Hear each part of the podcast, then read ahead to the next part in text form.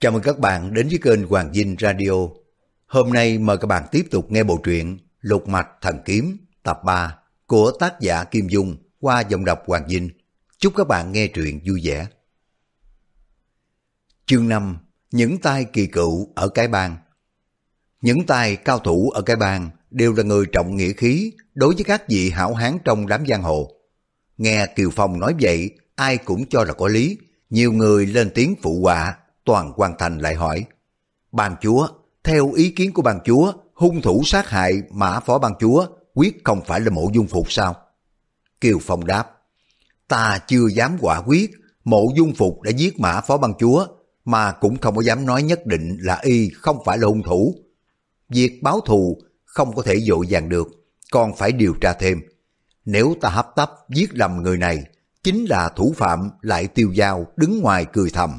Cái bang của ta hồ đồ, bất tài, chẳng qua ra mất hết thanh danh sao? Trưởng lão truyền công, hạng bảo hoa, từ trước chưa nói câu gì. Lúc này, giơ tay gậy còm lên, vuốt mấy cái sợi râu lơ thơ dưới cầm lên tiếng.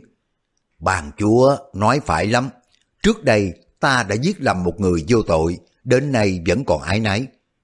Ngô Trưởng Phong lớn tiếng nói, Bàn chúa, sở dĩ mà chúng tôi phản nghịch bàn chúa là bởi lầm nghe theo kẻ khác, vẫn cho là ban chúa cùng với mã phó ban chúa có sự bất hòa, đi cấu kết với bọn mộ dung để hạ thủ sát hại ông.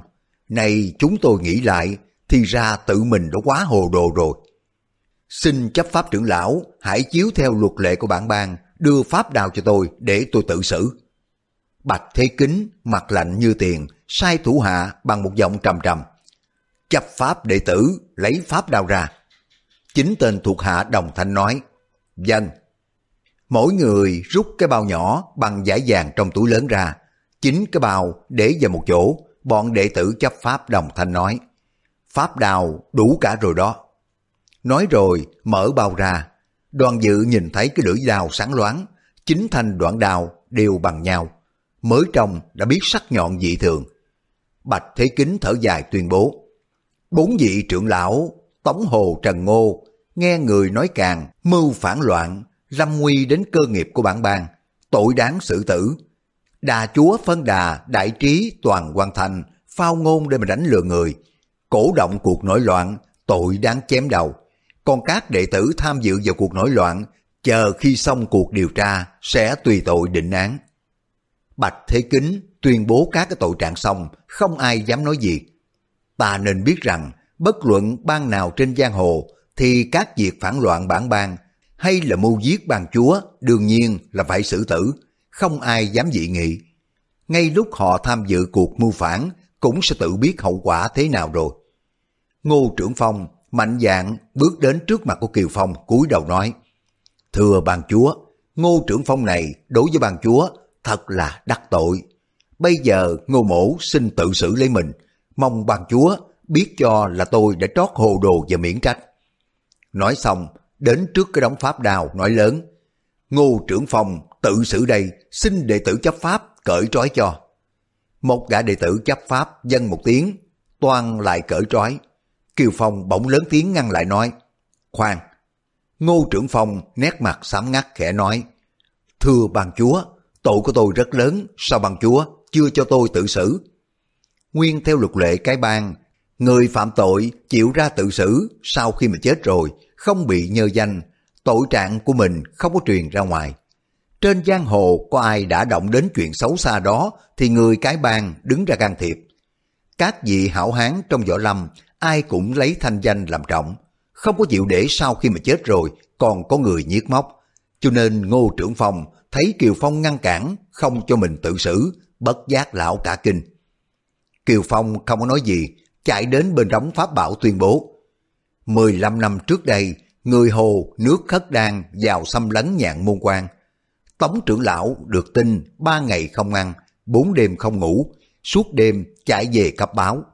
Dọc đường chết luôn chính con tuấn mã, chính mình trưởng lão bị mệt nhọc mà thủ quyết lâm ly. Nhờ thế mà quân nhà Đại Tống ta đánh đuổi được người Hồ đi. Đó là một công rất lớn cho quốc gia. Việc này tuy giang hồ hảo hán không có biết rõ tình hình, nhưng cái bang ta phải biết, chấp pháp trưởng lão, Tống trưởng lão có công rất lớn, người thử xem xét có thể tha cho y đối công lập tội không? Bạch Thế Kính nói, bàn chúa diện những cái lý lẽ rất xác đáng để xin tha cho Tống trưởng lão, nhưng mà trong luật lệ của bản bang đã chép rõ, phản bang là một tội lớn quyết không có thể tha thứ. Mặc dù phạm nhân đã có công lớn cũng không có thể chuộc tội được để tránh cậy công lộng quyền, hành động bất pháp làm nguy hại đến cơ nghiệp lâu dài của bản bang.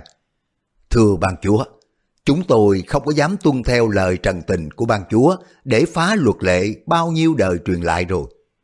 Tổng trưởng lão nở một nụ cười thảm đạm đứng lên nói, lời của chấp pháp trưởng lão nói rất đúng, chúng tôi đã được tới địa vị trưởng lão, thử hỏi ai là người chưa dày công hạng mã. Nếu người nào cũng dịnh vào công lao ngày trước, muốn phạm tội gì cũng được sao? Tôi xin ban chúa rộng lượng cho tôi được tự xử lấy mình. Bỗng nghe hai tiếng rắc rắc, dây trói bằng gân bò đã bị đứt tung. Dân chúng cái bang thấy tống trưởng lão dùng tay mạnh một cái, gân bò đã bị đứt hết, thì không khỏi kinh hãi biến đổi sắc mặt. Gân bò này vừa bền vừa dai, dùng đao thép, lưỡi bén, dị tắc có thể chặt đứt một cách dễ dàng. Thế mà thần lực của tống trưởng lão coi như không thì đủ biết nội kình ngoại công của lão ghê gớm đến bực nào. Thật xứng đáng đứng đầu trong tứ lão cái bang. Sau khi mà tống trưởng lão hai tay không còn bị trói nữa, ông liền đưa tay ra chụp lấy thanh đao ở trước mặt tự xử. Về đâu, một nội lực êm đềm đưa ra ngăn lại khiến cho lão không có thể nào tiến thêm được nữa. Tài của lão chỉ còn cách cái đống pháp đao chừng một thước, Kiều Phong dừng kinh lực ngăn cản. Tống trưởng lão buồn rầu, xịu mặt xuống nói, Bàn chúa! Kiều Phong giơ tay ra, chụp lấy lưỡi pháp đao ở đầu bên tả. Tống trưởng lão dội la lên, Thôi đành, tôi đã đem tâm toan là sát hại bàn chúa, chết đáng lắm, bàn chúa hạ thủ đi cho rồi. Lưỡi pháp đao lóe lên một cái, Kiều Phong đâm vào vai bên tả của mình. Dân chúng cái bang rú lên một tiếng, không ai bảo ai đều đứng dậy cả thảy. Đoàn dự quảng hốt kêu lên, Đại ca, đại ca! Dương Ngọc Yến là người ngoài cuộc, trông thấy biến cố, mặt qua nhợt nhạt buộc miệng gọi, Kiều Văn chúa, đừng chứ!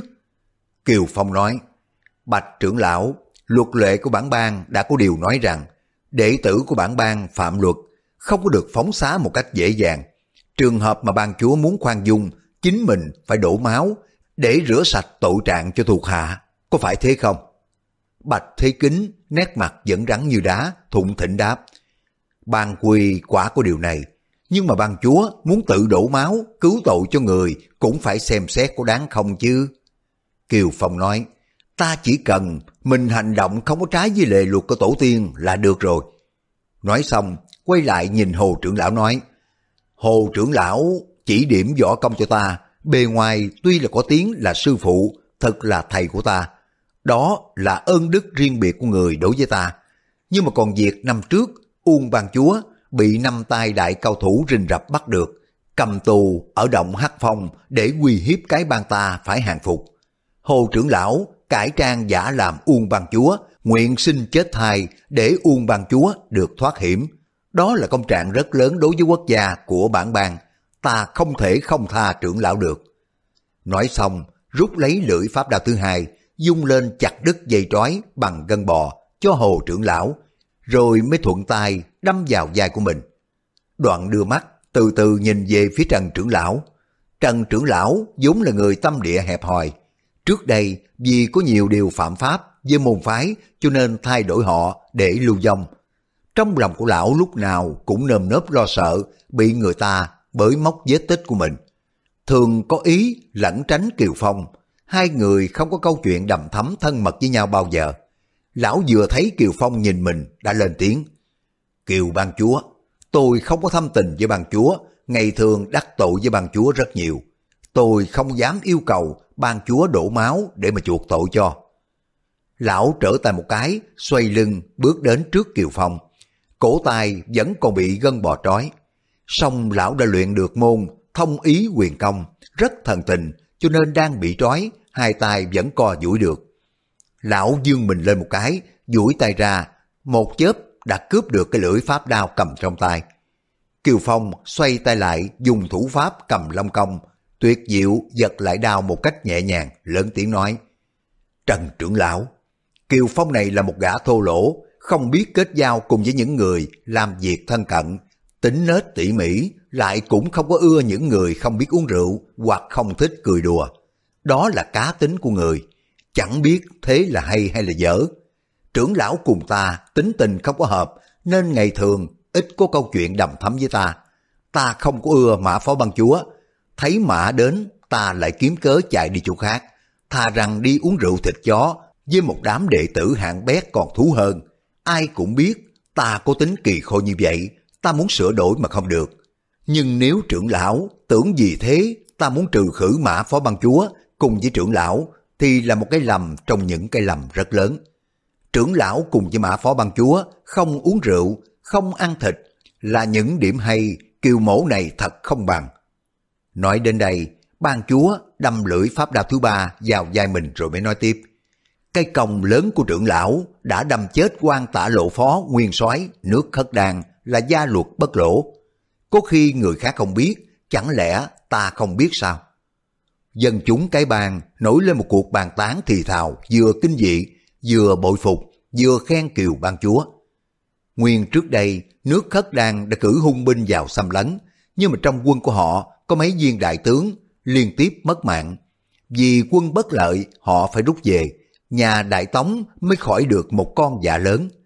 Trong những người đã bị chết, có cả quan tả lộ phó nguyên soái gia luật bất lỗ. Cải bàn trừ được mấy cái nhân vật đầu não của đối phương, đó là đại công của Trần Trưởng Lão, nhưng không mấy người biết.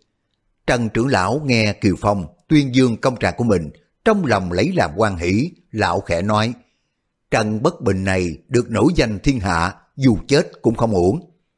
Nên hiểu rằng cái bang ám trợ nhà Đại Tống để mà chống lại cường địch bên ngoài. Tuy cái bang chưa có chăm lo việc nước cứu dân nhưng mà không muốn cho kẻ địch nhòm ngó. Cho nên dù cái bang có bị công kích, bất luận công cuộc thành bại cũng quyết giữ kín, không có tiết lộ ra ngoài. Vì thế mà người ngoài ít ai biết thực tình.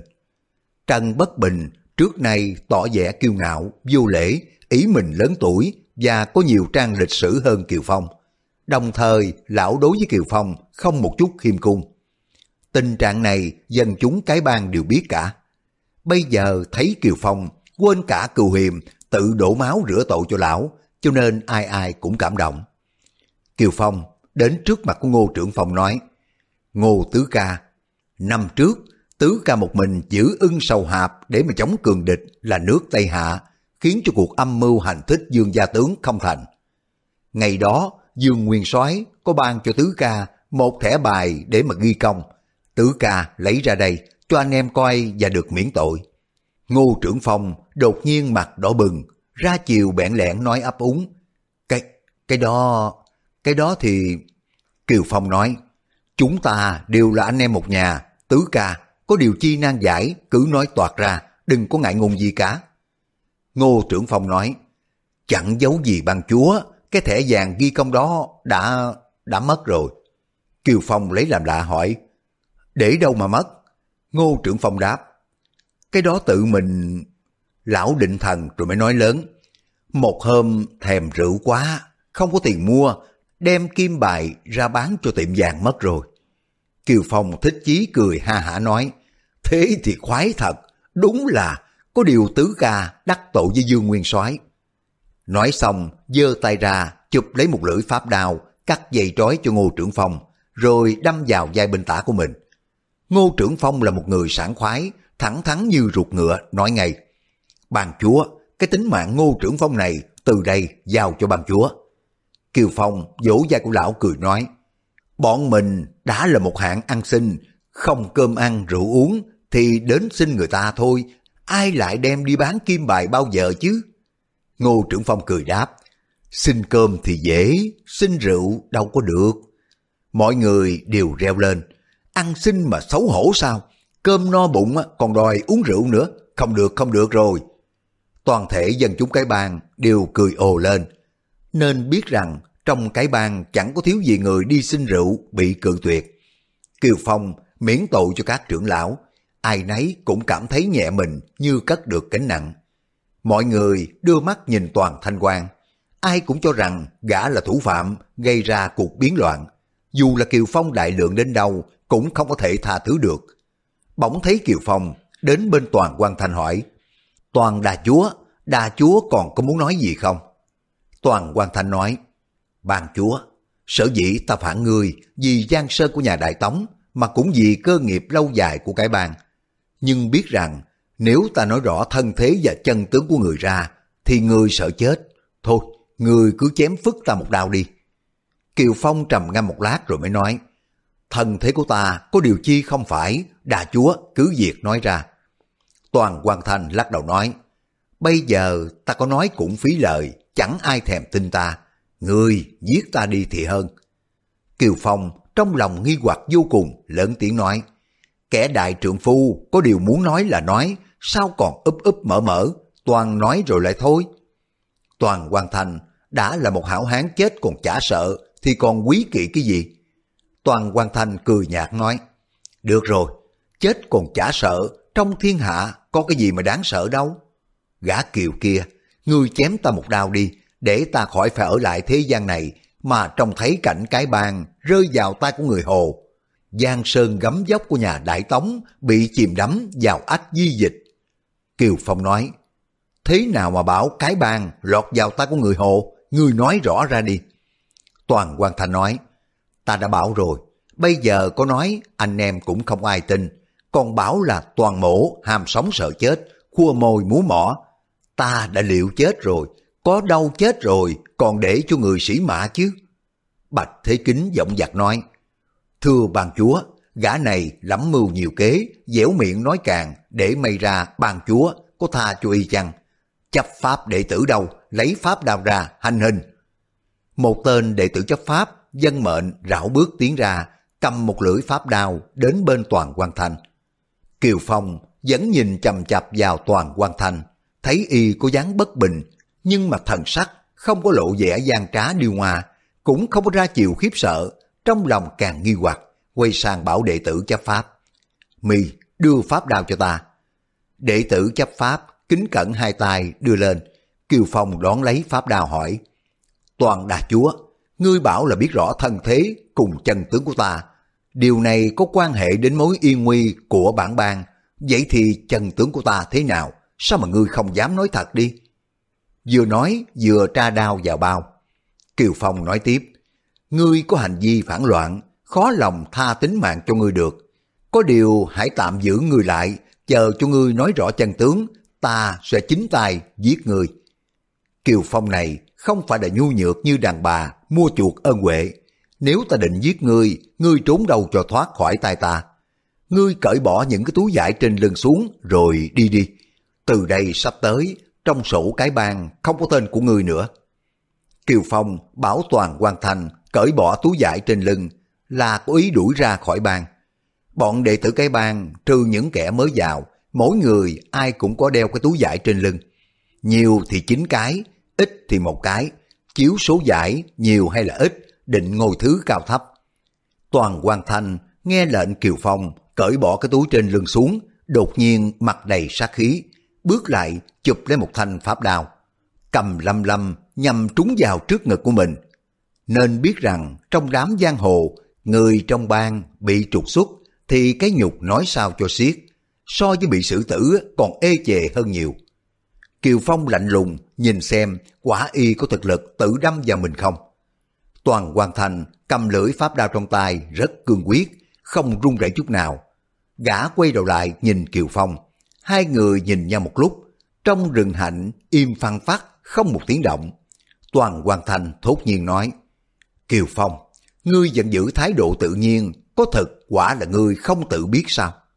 Kiều Phong hỏi lại, ngươi bảo ta không tự biết gì? Toàn Quan Thanh mấp máy môi nhưng mà không nói gì. Từ từ đem pháp đao đặt xuống chỗ cũ, rồi mới từ từ cởi tám cái túi trên lưng ra, cung kính đặt từng chiếc một xuống. Đoàn dự biết Toàn Quan Thanh là một gã hiểm độc vô cùng, nhưng mà lúc thấy y cởi túi giải ra, với vẻ mặt vô cùng đau khổ, cũng không khỏi đau lòng chú ý. Toàn Quan Thanh đang cởi chiếc túi thứ năm, bất thình lình nghe tiếng gió câu dồn dập. Dường như có ngựa từ bên ngoài chạy đến, kể đến hai tiếng sáo miệng. Có người cái bang đang quýt sáo đáp lại. Tiếng gió ngựa mỗi lúc một nhanh, thoáng cái đã gần tới nơi. Ngô trưởng phong lên giọng ồm ồm hỏi, có biến cố chi gấp vậy? Người cưỡi ngựa chưa có đến, đột nhiên ở me đồng cũng có tiếng người ngựa nhưng mà còn xa hơn, chưa nghe được rõ rệt là đi về phương nào. Trong chốc lát, có ngựa từ phương Bắc đã tới ngoài khu rừng. Một người phóng ngựa nhảy vào khu rừng, nghiêng mình xuống yên. Người này mặc áo bào rộng thụng tai, phục sức rất là hoa lệ. Y cởi áo ngoài ra một cách rất mau lẹ để lộ áo cưu y mặc bên trong ra. Đoàn dự thoáng nghĩ để hiểu ngay người này là cái bang, cưỡi ngựa dông rủi rất dễ để cho người ta dòm ngó. Bọn quan nha thường ra tra hỏi, nhưng mà người đi báo tin việc khẩn cấp, cần phải cưỡi ngựa cho kịp đưa tin. Họ phải giả trang làm nhà phú thương, nhưng mà bên trong họ vẫn mặc một tấm áo cưu y để mà tỏ ra không quên gốc. Người này kính cẩn đến trước mặt của đà chúa phân đà đại tính, cầm một phong thư nhỏ nói, Việc quân khẩn cấp. Chỉ nói được có bốn tiếng, thở hồng học, con ngựa y cưỡi cũng đã hí lên những tiếng bi thảm, ngã lăn ra đất, kiệt sức mà chết. Sứ giả đưa tin, chân bước loạn choạng, học máu tươi ra, ngã lăn xuống đất. Xem thơ, đủ biết là người lãnh ngựa, dông rủi đường xa, khí lực kiệt quệ. Đà chúa phân đà đại tính nhận được tin của người bản đà đưa tin. Người này là một đệ tử được phái đến khất đàn để do thám. Cứ xem y đeo năm túi cũng đủ biết y có chức phận không nhỏ. Người khất đan là đám giặc lớn đương đầu với nhà Đại Tống, thường dãy quân xâm phạm bờ cõi, chiếm đất nhiễu dân, gây nhiều tai họa. Cái bang thường đóng vai sứ giả, đi lại trong hai nước để mà ngấm ngầm giúp nhà Đại Tống. Đà chúa thấy ngũ đại đệ tử quên mình, cúc cung tận tụy với sứ mạng thì biết ngay cái tin đưa đến rất quan trọng và khẩn cấp vô cùng. Cho nên không có tự mình bóc thư ra, cầm cả phong thư đưa Kiều Phong nói, đây là quân tình của nước khiết đan. Kiều Phong đón lấy thư, mở ra, bên trong còn có một cái hộp sáp nhỏ. Ông bóp dở hộp sáp, vừa lấy thư ra chưa kịp coi, bất thình lình lại có tiếng gió ngựa rất gấp. Một người cưỡi ngựa từ phía đông đang đi vào. Đầu ngựa vừa chui vào trong rừng thì người cưỡi ngựa phi thần nhảy xuống quát lên. Kiều Phong, thư báo quân tình ở cất đan, ngươi không có được xem. Mọi người đều giật mình, nhìn xem là ai. Thì ra là một ông già râu tóc bạc phơ, mình mặc bộ cưu y giá nhiều chỗ.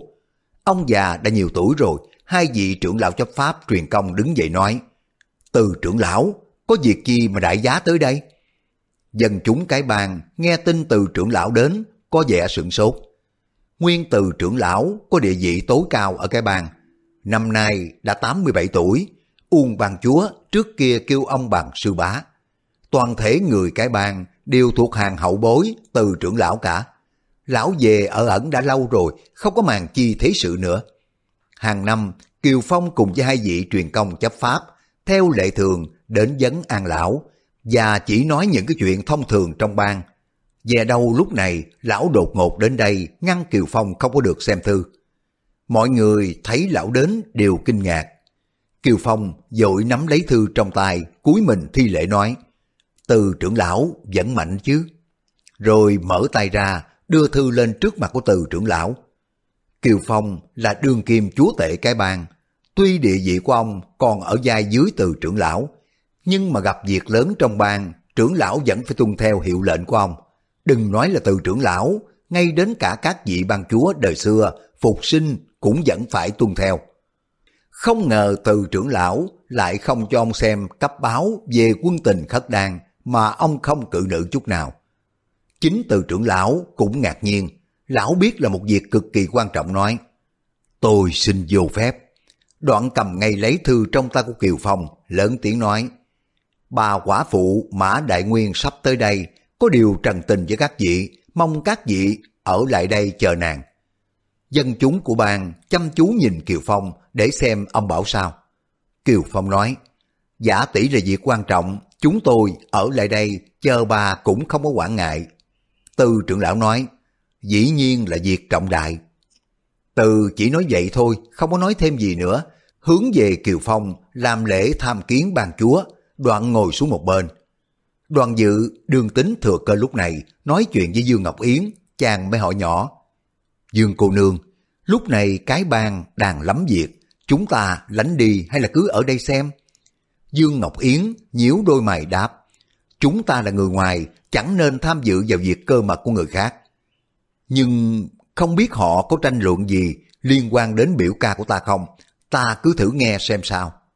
Đoàn dự phụ họa nói, phải, theo lời của họ nói, dường như mã phó băng chúa đã bị biểu huynh của cô giết chết, để lại vợ quá, không nơi nương tựa, tình trạng rất là đáng thương.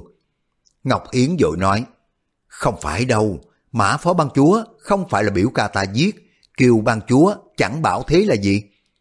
Nói đến đây, cái bàn để lại bên đường dấu hiệu cho người của bổn bang nhận biết đường mà đến hội họp.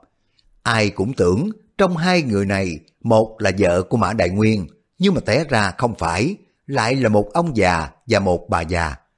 Ông già bé nhỏ, thấp lũng củng, còn bà già cao lớn phớp pháp, trông rất là buồn cười. Kiều Phong vừa trông thấy, vội vàng ra tiếp đón nói, hai vị đàm ông đàm bà tại động sung tiêu của núi Hoa Sơn Giá Lâm, tôi không có kịp ra đón, xin thứ lỗi cho Kiều Phong này. Từ trưởng lão cùng với các vị trưởng lão truyền công chấp pháp, cả thảy sáu người nhất tề bước ra thi lễ. Đoàn dự biết ngay đàm công đàm bà là hai nhân vật có danh rất lớn trong võ lâm. Bỗng thấy đàm bà nói, Kiều ban chúa, trên vai của bang chúa cắm bốn lưỡi đao làm cái trò gì vậy?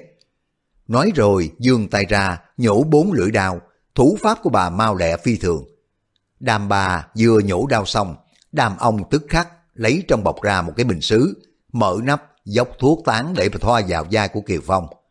Thứ thuốc kim sang này vừa bôi vào, miệng của vết thương đang giọt máu tươi, lập tức đã ngừng chảy ngay.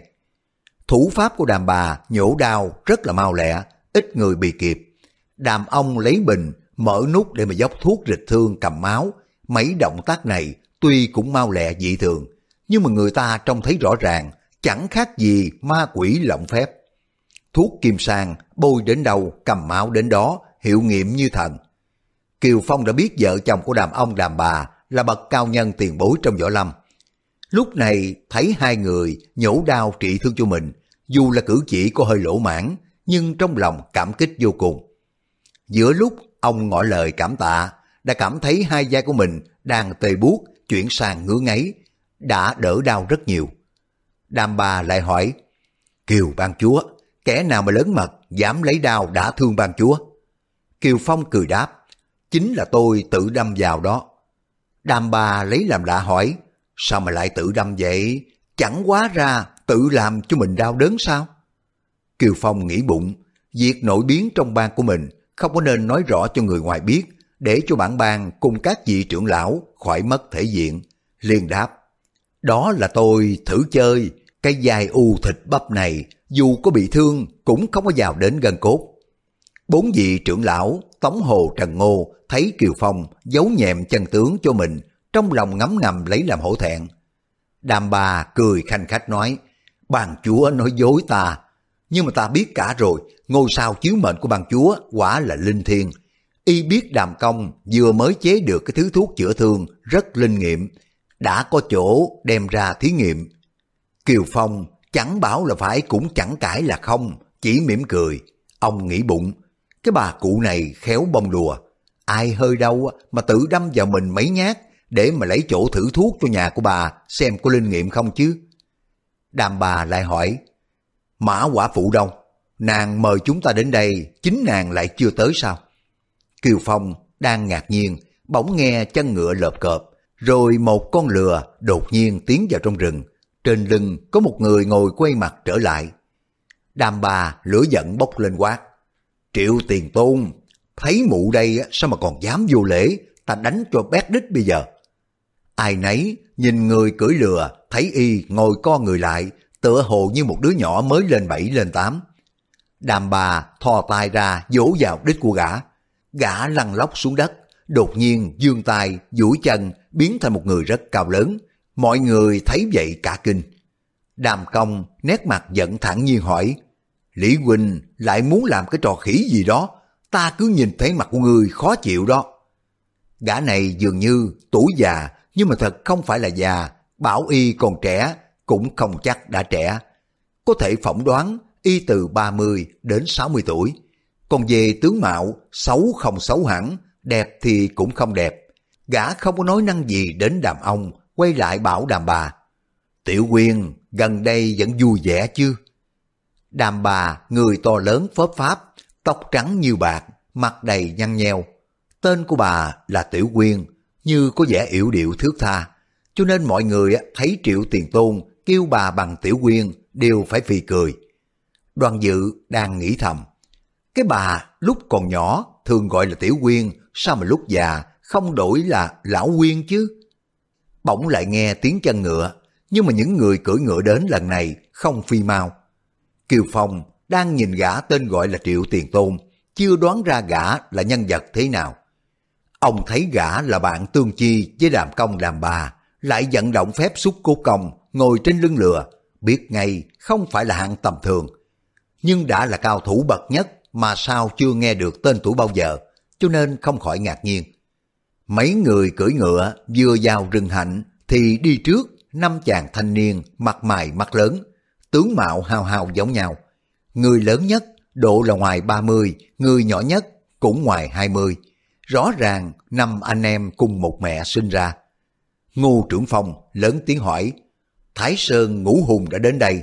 Hay quá, không biết luồng gió ở đâu thổi năm anh em đến đây vậy. Nguyên gã thứ ba trong Thái Sơn ngũ hùng, tên gọi là Đơn Thức Sơn, là bạn dông niên với ngô trưởng lão, gã cướp lời. Ngô Tứ Ca, mạnh giỏi chứ, gia gia của tôi sắp đến đó. Ngô trưởng phòng biến sắc nói, có thập gia gia hiền đệ sao? Vì lão phạm luật trong bang, trong lòng đường băng khoăn, nghe tin cái vị thiết diện phán quan ở Thái Sơn chính là đơn chính đột nhiên tới đây. Không khỏi lo thầm không có hỏi nữa. Nguyên thiết diện phán quan đơn chính ghét kẻ làm bậy như cựu địch. Khi ông nghe thấy việc bất công trong cái đám giang hồ lập tức ra tay can thiệp, bản lĩnh của ông rất cao. Trừ năm gã con trai ra, ông còn thu nạp rất nhiều đồ đệ. Đệ tử đồ tôn có hơn 100 người. Cái tên Thái Sơn đơn gia, người trong võ lâm, ai nghe thấy cũng phải kiên nể. Một người cưỡi ngựa nữa tiến vào trong rừng. Bọn Thái Sơn ngũ hùng nhất tề bước tới đón đầu ngựa. Trên lưng ngựa, một ông già mặc áo trường bào bằng tơ tầm, nhẹ nhàng nhảy xuống, trong kiều phong chắp tay nói. Kiều ban chúa, đơn chính này không có được mời mà tự đến quấy nhiễu. Kiều Phong đã từng nghe tiếng đơn chính, nhưng mà nay mới được gặp. Thấy ông già mặt mũi hồng hào, thật xứng với bốn chữ, đông nhạc hạt phát. Tướng mạo của ông coi rất khiêm hòa, không phải là người lạnh nhạt như tiếng đồn. Kiều Phong khoanh tay đáp lễ nói, nếu Kiều Mổ được biết trước đơn lão tiền bối đại giá đến đây đã ra xa ngân tiếp mới phải. Người cưỡi ngựa nói bằng một giọng khác thường. À phải, có là thiết diện phán quan đến thì mới ra xa đón tiếp. Chứ tôi đây là thiết thí cổ phán quan, người ta ra xa đón để làm gì chứ? Mọi người nghe đến năm chữ ngoại hiệu thiết thí cổ phán quan, bất giác cười rộ. Ba cô Dương Ngọc Yến, A Châu, A Bích tuy biết cười là bất nhã nhưng mà không nhịn được đều tẩm tỉm. Bọn Thái Sơn ngũ hùng thấy người kia nói vậy, biết là gã có ý khinh mạng phụ thân của mình, đều giận tím mặt. Song gia pháp nhà họ đơn rất là nghiêm ngặt. Đơn chính chưa phát biểu ý kiến, các con không có dám ra tay. Đơn chính là người nhẫn nhục, lại chưa biết rõ lai lịch con người quái dị kia, liền giả vờ không nghe thấy. Ông nói, xin mời Mã Phu Nhân ra nói chuyện. Phía sau rừng, một cổ kiệu nhỏ truyền ra, hai gã hán tử khiên kiệu chạy nhanh như bay, đến giữa rừng hạ kiệu xuống. Bức màn kiệu dán lên, một thiếu phụ mặc toàn cái đồ trắng từ trong màn kiệu dán lên, thông thả bước ra. Thiếu phụ cúi mặt xuống, hướng về phía Kiều Phong, giái chào rất là cung kính nói. Vị dòng nhân, nhà họ mã là ôn thị xin tham kiến bàn chúa. Chính mã đại nguyên cũng chỉ gặp Kiều Phong trong những cái trường hợp có việc bổn bang, còn ngoài ra ít gặp nhau. Còn mã phu nhân chưa có ra khỏi cửa, cho nên bàn chúa chưa từng biết mặt. Kiều Phong đáp lễ nói, kính chào tẩu tẩu. Tiên phu chẳng may đã tạ thế, được nhờ ban chúa cùng với các vị bá thuốc lo liệu tan ma cho. Ơn ấy, vị dòng nhân xin ghi lòng tạc dạ. Tiếng của nàng như chuông động, mới nghe đã biết nàng còn ít tuổi, nhưng mà Thủy chung nàng vẫn nhìn xuống đất, cho nên không có trông rõ dung nhan. Kiều Phong coi tình hình, biết là mã phu nhân phát giác ra điều gì quan trọng về cái chết của chồng, cho nên mới thân hành đến đây. Xong là việc của bổn bang, nàng không bảo cho bằng chúa biết trước, lại đi cầu thiết diện phán quan tác chủ, thì bên trong tất có điều khuất khúc. Kiều Phong quay đầu lại nhìn vị trưởng lão chấp pháp là Bạch Thế Kính, thì giữa lúc ấy Bạch Thế Kính cũng nhìn ông. Bốn luồng nhãn quan đều lộ ra vẻ kinh nghi. Kiều Phong nghĩ mình nên tiếp khách trước rồi sẽ bàn đến việc bản ban sau. Ông quay sang nói với đơn chính. Đơn lão tiền bối, tiền bối có quen biết với ông bà họ đàm tại động xung tiên núi qua Sơn không? Đơn chính chắp tay đáp. Tôi vẫn hâm mộ quai danh của họ đàm bấy lâu, nay được gặp ở đây đúng là may mắn. Kiều Phong nói, tôi xin đưa tiền bối cùng đàm lão gia tương kiến cho phải lễ. Đàm ông chưa đáp, thì người cưỡi lừa đã nói, tôi họ song tên là Quai, biệt hiệu thiết chí cổ phán quan. Chúng ta đến đây là khách của cái bang, nếu cùng nhau đấu khẩu, chẳng quá ra không có biết nể mặt chủ nhân. Chờ khi mà xong việc ở đây, tôi xin lĩnh giáo các hạ mấy đòn. Bá Sơn, bây giờ còn cứ nói đi. Đơn Bá Sơn cầm tức, những muốn rút đào, chém cho mấy nhát mới hạ giận, nhưng mà gã cố nhịn nói với Kiều Phong. Kiều ban chúa, công việc của quý bang, đáng lý cha con của chúng tôi không dám can thiệp vào. Song gia gia của tôi đã nói, người quân tử yêu người có đức độ mà. Gã nói đến đó, đưa mắt nhìn triệu tiền tôn, xem y có học lại không. Nếu y học lại cả câu, gia gia tôi đã nói, thì ra y gọi đơn chính bằng gia gia rồi. Về đâu, triệu tiền tôn không có học lại đúng vậy. Kiều ban chúa, công việc của quý bang, đáng lý cha con của chúng tôi không dám can thiệp vào, song con tôi nó bảo, người quân tử yêu người có đức độ. Thế là câu này y chỉ đổi hai chữ gia gia ra hai chữ con tôi. Mọi người nghe thấy ai cũng trao mày cho là triệu tiền tôn hỗn sự quá, e rằng không khỏi đổ máu. Đơn chính nói, tôi xem các hạ có điều gì giận tôi, nhưng mà các hạ cùng với tôi vốn không có quen biết, giả tỷ tôi có làm điều chi làm lỗi, các hạ bảo rõ cho, nếu tại hạ quả có điều không phải, lập tức sẽ xin bồi tội. Mọi người nghe đơn chính nói vậy đều khen ông nhũng nhặn, xứng đáng là một người nghĩa hiệp, nổi tiếng ở Trung Nguyên. Triệu Tiền Tôn nói, các hạ không có lỗi gì với tôi hết, nhưng mà có lỗi với Tiểu Quyên thì còn khả ố gấp 10 lần có lỗi với tôi. Chương 6, một bức thư mật rất quan trọng. Đơn chính lấy làm lạ nói, Tiểu Quyên nào, tôi làm gì mà đắc tội với nàng chứ? Triệu Tiền Tôn trỏ đàm bà đáp, vị này là Tiểu Quyên đây, Tiểu Quyên là phương danh của bà, nhưng mà khắp thiên hạ ngoài tôi ra không có ai dám gọi đến. đường chính vừa tức vừa buồn cười nói, thế ra đó là phương danh của đàm bà đây, tại hạ không biết, dám mạo muội nói ra, vậy xin thứ lỗi cho. Triệu Tiền Tôn ra vẻ mặt tức giận, trừng mắt nói, kẻ không biết là không có lỗi, nhưng chỉ phạm lần đầu có thể tha thứ, phạm đến lần thứ hai không tha thứ được. Đơn chính nói, tại hạ tuy là bấy lâu nay ngưỡng mộ đại danh của đàm ông đàm bà ở động sung tiêu núi Hoa Sơn, nhưng mà chưa có cơ duyên được quen biết. Tại hạ tự xét là mình chưa bao giờ phê bình chuyện người khác lúc vắng, thì làm gì mà đắc tội với đàm bà? Triệu Tiền Tôn tức giận nói, tôi vừa hỏi Tiểu Quyên gần đây vẫn vui vẻ chứ? Bà chưa có kịp trả lời, năm ông con quý tử của các hạ làm bộ làm tịch, ngênh ngang đi vào, làm gián đoạn câu chuyện của bà. Cho đến bây giờ vẫn chưa có kịp trả lời của tôi. Đơn Lão Hiệp Lão Hiệp thử hỏi xem Tiểu Quyên là hạng người nào? Tôi, Triệu Tiền Tôn, Lý, Chu, Ngô, Trịnh Dương là ai? Chẳng lẽ chúng tôi đang nói chuyện với nhau cứ để cho các ông làm gián đoạn hay sao? Đơn chính, nghe nói như vậy, có vẻ ngô nghề trong bụng cười thầm đáp. Tại hạ có điều chưa rõ, cần thỉnh giáo các hạ. Triệu Tiền Tôn nói, Điều chi, tôi còn đang cao hứng lên, chỉ rõ đường lối cũng chả có ngại gì. Đơn chính nói, đà tạ, các hạ bảo phương danh của đàm bà khắp thiên hạ chỉ có mình các hạ nói ra được, có đúng thế không? Triệu Tiền Tôn đáp, đúng, các hạ thử hỏi lại có phải tôi đây là Triệu Tiền Tôn, tưởng thăm Hàng Dương, đã cùng với các hạ thách thức nhau rồi không? Đừng chính đáp, à không không, dĩ nhiên tôi không có dám gọi đâu, nhưng mà chẳng lẽ đàm ông cũng không có dám gọi sao? Triệu Tiền Tôn mặt giận xám xanh, lắng lặng hồi lâu. Mọi người đều tưởng rằng Đường chính hỏi lại Triệu Tiền Tôn câu ấy để mà y khó trả lời. Không ngờ Triệu Tiền Tôn khóc rống lên, nước mắt vàng dụa, tiếng khóc cực kỳ bi thảm. Mọi người thấy vậy, không ai hiểu ra sao cả. Ai cũng cho là con người chẳng biết sợ trời đất là gì, to gan, dám trêu chọc chống bán cả thiết diện phán quan. Một câu nói nhẹ nhàng khiến cho y bật lên cái tiếng khóc nức nở vậy. Đơn chính thấy y khóc rất là thảm thương, bao nhiêu lửa giận từ nãy đến giờ đều đã tắt ngấm, lại an ủi y nói, Triệu huynh, đó là lỗi của tại hạ. Triệu tiền tôn nức nở nói, tôi không phải là họ triệu. Đơn chính lấy làm lạ hỏi, vậy quý tính các hạ là gì? Triệu tiền tôn nói, tôi chả có họ gì cả, các hạ đừng có hỏi nữa, các hạ đừng hỏi mà. Bây giờ, trong rừng hạnh, những tay cao thủ đều đoán triệu tiền tôn.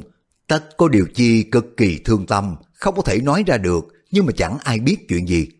Nếu y không tự nói ra, người ngoài không tiện hỏi. Mọi người thấy triệu tiền tôn cứ ấm ức khóc mãi. Đàm bà dằn giọng nói, Người phát điên rồi sao? Trước mặt của quý vị đây, ngươi không sợ mất mặt sao? Triệu Tiền Tôn nói, bà bỏ tôi đi lấy cái lão đàn ông bất tử kia, tôi không thương tâm sao được. Tim tôi tàn nát, ruột tôi thì đứt đoạn, còn mỗi cái mặt ở bên ngoài, mất thì mất chứ có làm gì đâu. Mọi người nghe vậy, trong nhau mỉm cười. Nguyên trước là Triệu Tiền Tôn cùng với đàm bà có một đoạn tình sử. Không biết sao đàm bà lại đi lấy đàm ông, khiến cho Triệu Tiền Tôn phải đau lòng. Thậm chí muốn dứt cả tên họ đi, như điên như rồ, như ngây như dại. Bây giờ thấy ông bà của Đàm Công đã ngoài 60 cả rồi, mà Triệu Tiền Tôn còn nhớ đến mối tình cũ kỹ đã mấy chục năm trời vẫn còn quyến luyến. Đàm bà mặt mày nhăn nheo, da mồi tóc bạc, vừa cao vừa lớn, không biết lúc trẻ nhan sắc của bà thế nào đã làm rung động Triệu Tiền Tôn, đến già không quên được. Đàm bà có vẻ bẽn lẽn nói, Sư huynh còn nói đến chuyện cũ làm gì? Nay cái bang gặp việc trọng đại cần phải giải quyết, sư huynh ngoan ngoãn mới được chứ. Triệu Tiền Tôn nghe đàm bà thỉnh thoát mấy lời dường như lọt tai, y nói, Vậy thì nàng phải quay lại cười với tôi một cái mới chịu chứ. Đàm bà chưa cười, người chung quanh đã cười ồ. Mà đàm bà dường như không hề hay biết gì, quay lại nhìn Triệu Tiền Tôn rồi mới cười. Triệu Tiền Tôn nhìn bà như ngay như dại, tâm thần mê mẩn. Đàm ông ngồi một bên tỏ vẻ vô cùng tấm tức nhưng mà không biết phải làm sao. Đoàn dự trong được cái tình cảnh này bất giác cả kinh nghĩ thầm. Ba người này thâm tình như vậy, họ đặt hết thảy người đời ra ngoài cuộc. Mình cùng với Dương cô nương, liệu rồi đây có khỏi lâm vào tình trạng này không chứ? Không, không. Đàm bà này có tình ý với sư huynh, còn Dương cô nương thì Thủy chung không quên biểu huynh của nàng là mộ dung công tử. Đem mình so với triệu tiền tôn, mình còn thua xa. Triệu tiền tôn cùng với đàm ông, đàm bà sôi nổi lên một lúc về ân xưa quán cũ. Kiều Phong nghe đoạn nghĩ lung lắm. Té ra triệu tiền tôn không phải là họ triệu, lại là sư huynh của đàm bà. Ta thường nghe đàm ông, đàm bà ở động sung tiên núi Hoa Sơn, nhờ môn tuyệt kỹ của phái Hoa Sơn mà gian danh thiên hạ. Nay nghe giọng nói của ba người, tựa hồ không cùng một môn phái. Vậy thì đàm ông thuộc phái Hoa Sơn hay đàm bà mới thuộc phái Hoa Sơn? Kiều Phong đang nghi hoặc, bỗng nghe Triệu Tiền Tôn nói. Mấy năm nay mình không có xuống Giang Nam, nghe đâu ở đất cô tô này có một gã mộ dung phục chuyên dùng ngón gậy ông đập lưng ông. Gã cả gan làm càng, giết người vô tội. Mình muốn xem bản lĩnh của gã thế nào, liệu có dùng được chính sách gậy ông đập lưng ông với triệu tiền tôn, liệu có dùng được chính sách gậy ông đập lưng ông với triệu tiền tôn lý, chu ngô trịnh dương này không? Triệu tiền tôn vừa nói xong mấy câu, bỗng lại nghe tiếng người khóc rống lên. Cũng thê thảm, cũng nức nở, y hệt như tiếng của y vừa khóc xong. Mọi người lấy làm lạ, thấy có người đó vừa khóc vừa kể lễ. Sư muội ơi, ta đây có điều không phải với sư muội mà sao sư muội lại đi lấy cái lão họ đàm vậy? Để cho ta đêm ngày thương nhớ không lúc nào nguôi. Tiểu quyên sư muội ơi, ta nhớ lúc sư phụ hãy còn, coi ta và nàng như là con ruột của người vậy. Sư muội bỏ ta mặt mũi nào mà không trông thấy sư phụ này nữa. Từ cái lời nói cho đến âm thanh không khác gì triệu tiền tôn chút nào. Giả tỷ mọi người không có chính mắt trong miệng y há hốc ra. vẻ mặt kinh dị, ai cũng cho là chính y khóc rồi. Mọi người quay đầu lại nhìn, thì cái người phát ra tiếng khóc là một thiếu nữ mặc áo hồng lạc. Khi mà thiếu nữ đó quay đầu lại, chính là A Châu. Đoàn dự cùng Gia Bích, Dương Ngọc Yến đã biết, A Châu rất có sở trường về cách bắt chước cử chỉ cùng giọng nói của người khác, cho nên không lấy gì làm lạ. Còn ngoài ra, ai cũng ngạc nhiên, buồn cười. Mọi người tưởng là Triệu Tiền Tôn thấy A Châu nhái mình, tất nhiên nổi giận. Không ngờ y nghe nàng khóc lóc, lại càng xúc động tâm tình. Con mắt đã đỏ que, miệng méo sệt, hai hàng lệ chảy quanh, rồi bật lên cái tiếng khóc, hòa điệu cùng Gia Châu. Đơn chính chỉ lắc đầu, lớn tiếng giọng dạc. Đơn mổ tuy là họ đơn nhưng mà năm thê bảy thiếp còn đóng cháo đàn. Còn đóng cháo đàn chứ chẳng cô đơn chút nào. Còn sông hoài đại huynh đây tuy họ sông chỉ có một mình một bóng. Lúc nào cũng tịch mịch thê lương. Tình trạng này chẳng biết ăn năn từ trước. Bây giờ đã quá muộn rồi, hối không có kịp nữa. Sông huynh ơi, hôm nay chúng ta được mã phu nhân mời tới đây. Có phải chăng để bàn về việc hôn nhân đại sự không? Triệu Tiền Tôn lắc đầu đáp, không phải. Đơn chính nói, thế thì chúng ta đến đây để mà thương nghị việc trọng yếu của cái bang mới là vấn đề chính. Triệu Tiền Tôn thốt nhiên nổi giận hỏi, sao? Chỉ của đại sự của cái bang mới là vấn đề chính yếu, còn việc giữa tôi và Tiểu Quyên không phải là vấn đề chính yếu sao? Đàm ông nghe đến đây không có nhịn được nữa nói, A Tuệ, nếu mình không ngăn cấm cái thằng cha phát điên rồ kia tôi không có chịu nữa đâu. Mọi người nghe đến hai chữ A Tuệ nghĩ thầm. Thế ra phương danh của đàm bà là A Tuệ, còn Tiểu Quyên là do Triệu Tiền Tôn đặt ra. Đàm bà dậm chân nói, không phải là y phát điên phát rồ đâu, ông làm hại y thân tàn ma dại đến vậy, chưa mãn nguyện sao? Đàm ông lấy làm lạ hỏi, hả? Tôi, tôi làm cái gì mà hại y? Từ trưởng lão cùng với đơn chính trong nhau lắc đầu nghĩ thầm. Ba người già từng tuổi ấy rồi, chưa có trót đời, mà lại là những nhân vật kỳ cựu, có danh tiếng trong võ lâm. Ai lại giữa chốn đông người, còn đem câu chuyện trai gái đời xưa để sửa ra, mà tranh chấp nhau, đúng là buồn cười. Từ trưởng lão, tăng hắn một tiếng rồi mới nói, ông bà họ đàm cùng với ông huynh đây, giá lâm tệ bàn khiến cho toàn ba của chúng tôi, từ trên xuống dưới, rất hân hạnh. Mã phu nhân, phu nhân đem đầu đuôi công việc của phu nhân trình bày đi. Từ nãy đến giờ, mã phu nhân đứng một bên, thông tay cúi đầu. Giờ nghe từ trưởng lão gọi, nàng mới từ từ quay đầu lại nói nhỏ. Tiền phu chẳng may qua đời, tiểu nữ chỉ đau buồn cho số phận long đông, lại chưa được chút con nào để mà nói giỏi nhà của họ mã. Tuy nàng nói nhỏ nhưng mà âm thanh trong trẻo, rõ ràng từng tiếng lọt vào trong tai của mọi người, nghe rất êm tai. Nàng nói tới đây, câu nói trở nên nhát gừng, vì nàng đang nức nở khóc thầm. Bao nhiêu vị anh hùng trong rừng hạnh nghe nàng nói, bất giác động mối thương tâm. Cùng là tiếng khóc của Triệu Tiền Tôn khóc á, thì khiến cho người ta phải bật cười. A Châu khóc làm cho ai nấy đều kinh dị. Mã phu nhân khóc khiến cho người ta chua xót trong lòng. Mã phu nhân nói tiếp. Sau khi mà tiểu nữ an táng tiền phu, kiểm điểm lại những di vật của chàng, có bắt được một phong mật thư cũng là lời di chúc ngoài bì đề sau khi mà ta chết yên lành đem phong thư này đốt ngay lập tức nếu mở ra xem tức là quỷ hoại thân thế của ta dù ta ở dưới suối vàng cũng không yên giấc gặp trường hợp ta bị bất đắc kỳ tử, thì phải đem phong thư này trình cho các trưởng lão để cho quý vị cùng nhau hội đồng mở ra. Việc này trọng đại vô cùng, không có được làm lỡ. Mã phu nhân nói tới đây, trong rừng hạnh im phan phát, ai cũng lắng tai nghe cái đoạn chót về việc trình bày của nàng ra sao. Mã phu nhân ngừng lại giây lát, rồi mới từ từ cởi cái bọc trên lưng ra. Nàng mở túi nhỏ, rút ra một phong thư, đọc trong giấy đầu tiên nói, đây là di thư của tiên phu, sau khi phát giác phong thư này, thấy cái lời căn dặn, viết rất kỹ càng, tiểu nữ biết là một việc trọng đại, dội đem lên trình cho ban chúa. May mà lúc này, ban chúa cùng với các vị trưởng lão đều xuống Giang Nam về việc báo cừu cho tiên phụ. Vì lẽ đó, tiểu nữ chưa có trình được thư.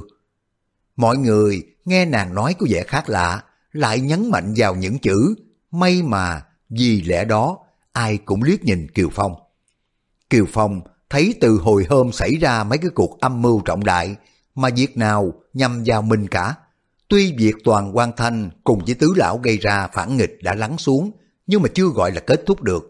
Bây giờ mọc ra cái việc mã phu nhân. Nghe tới đây, ông cảm thấy khoan tâm, sắc mặt rất là bình tĩnh vì ông tự nghĩ. Họ muốn âm mưu điều gì cứ nói ra cho hết đi. Bậc đại trượng phu phải cho quan minh lỗi lạc. Kiều mẫu này bình sinh không có làm việc gì ám muội thì sợ ai phao du hãm hại. Mã phu nhân nói tiếp, tiểu nữ biết phong thư này có quan hệ lớn đến bản bang. Ban chúa cùng với các trưởng lão không có mặt ở Lạc Dương. Sợ để chậm sẽ lỡ thời cơ cho nên phải qua Trịnh Châu bái kiến. Từ trưởng lão để trình phong thư này nhờ lão gia tác chủ. Vậy nội dung của bức thư ra sao, công việc hệ trọng thế nào, tiểu nữ xin từ trưởng lão nói cho mọi người cùng nghe. Từ trưởng lão, hắn giọng mấy tiếng rồi mới nói. Việc này nói ra ân quán mang rất nhiều, lão phu khó mà nghĩ qua. Trưởng lão vừa nói ra hai câu lạnh toát, lúc này trời cũng đã vừa tối, một lớp sương dày đặc bay phủ rừng hạnh, trong lòng của mọi người cảm thấy lạnh lẽo âm u. Từ trưởng lão đưa tay đón lấy cái phong thư trong tay của mã phu nhân rồi tuyên bố. Mã Đại Nguyên từ thời Tăng Tổ qua tổ phụ đến phụ thân đều là người ở cái bang. Không là trưởng lão thì cũng làm đến bác đại đệ tử. Tôi đã từng chơi với Đại Nguyên từ nhỏ đến lớn cho nên rất thuộc mặt chữ quy. Tôi xin xác nhận từng chữ trên phong bì do chính Mã Đại Nguyên viết ra. Lúc Mã Phu Nhân trao thư này đến tay của tôi, vẫn còn niêm phong y nguyên, chưa có một chút dấu vết nào chứng tỏ có người mở ra. Tôi e rằng chờ phiên hội đồng đông đủ các trưởng lão thì lỡ cái việc lớn của bản bang, cho nên mở thư ra xem. Lúc mở thư, có mặt của Thái Sơn thiết diện phán quan đơn huynh đây, minh chứng cho. Đơn chính xác nhận. Đúng vậy, lúc đó tại hạ đến thăm từ trưởng lão tại cái nơi ẩn cư, có được mắt trông thấy trưởng lão mở phong thư này. Từ trưởng lão lấy hai ngón tay mở rút thư ra rồi mới nói. Tôi xem chữ viết trong thư, nét bút cứng rắn, không phải là chữ của Đại Nguyên. Đã lấy làm lạ, trên đầu thư đề bốn chữ, kiếm nhiệm đại ca, càng làm cho tôi ngạc nhiên. Uông ban chúa qua đời đã lâu, sao có người viết thư cho ông với cách xưng hô như vậy? Thế rồi tôi chưa có xem nội dung bức thư, lại nhìn xuống cuối cùng xem người thư danh, tức là ký tên là ai. Khi mà xem đến càng ngạc nhiên hơn, bất giác tôi mới buộc miệng kêu lên. Ủa, thì ra là vậy. Đơn huynh, động tính hiếu kỳ, ngoái đầu sang coi, cũng bật lên một tiếng. Ủa, thế ra là y sao? Triệu tiền tôn nói xen vào. Lão đơn kia, thế là không được, đó là mật thư của cái bang. Lão đã không phải là hàng đệ tử một túi, hai túi, mà cũng chưa nhập tịch cái bang. Sao mà người ta không mời, tự nhiên dẫn sát đến, còn xem trộm mật thư của người ta? Nếu không nhìn thấy vẻ mặt ngây ngô của Triệu Tiền Tôn mà chỉ nghe câu này, thì thấy lời lẽ rất là hợp tình hợp lý. Đơn chính hơi đỏ mặt nói, Tôi, tôi chỉ ngó cái chỗ ký tên một chút thôi, không có nhìn đến nội dung bức thư. Triệu Tiền Tôn nói, dù kẻ ăn cắp một ngàn lạng vàng hay là ăn cắp một đồng tiền cũng là phường ăn cắp. Chẳng qua chỉ khác ở chỗ ăn cắp nhiều hay là ít thôi. Ngó trộm thư của người ta không phải là người quân tử, đã không phải là quân tử thì là tiểu nhân, đã là tiểu nhân thì hạng đê hèn bỉ ổi, đã đê hèn bỉ ổi thì nên giết quách đi. Đơn chính nhìn năm con rồi mới xua tay ra hiệu bảo là không được vọng động, cứ để cho y mặc sức nói càng sao sẽ hay. Tuy lão trong lòng căm giận nhưng mà cũng cảm thấy có điều gì khác lạ. Lão nghĩ thầm, từ lúc cái thằng cha này gặp mình á, y chỉ tìm cách trêu chọc mình, hay là y có thù quán gì với mình lúc trước chứ? Trong đám giang hồ có mấy người dám coi thường đơn gia ở Thái Sơn, không biết cái thằng cha này là ai. Mình nghĩ mãi mà không ra. Mọi người chỉ mong từ trưởng lão đem tên họ người thư danh cuối bức thư nói ra cho nghe, để sẽ là nhân vật nào khiến cho trưởng lão cùng với đơn chính phải kinh dị đến thế. Khi họ nghe Triệu Tiền Tôn nói chuyện lôi thôi, rắc rối, thì nhiều người trừng mắt nhìn y ra chiều tức giận. Các bạn vừa nghe xong tập 3 Lục Mạch Thần Kiếm. Cảm ơn các bạn đã quan tâm theo dõi. Hẹn gặp lại các bạn trong phần tiếp theo. Thân ái, chào tạm biệt.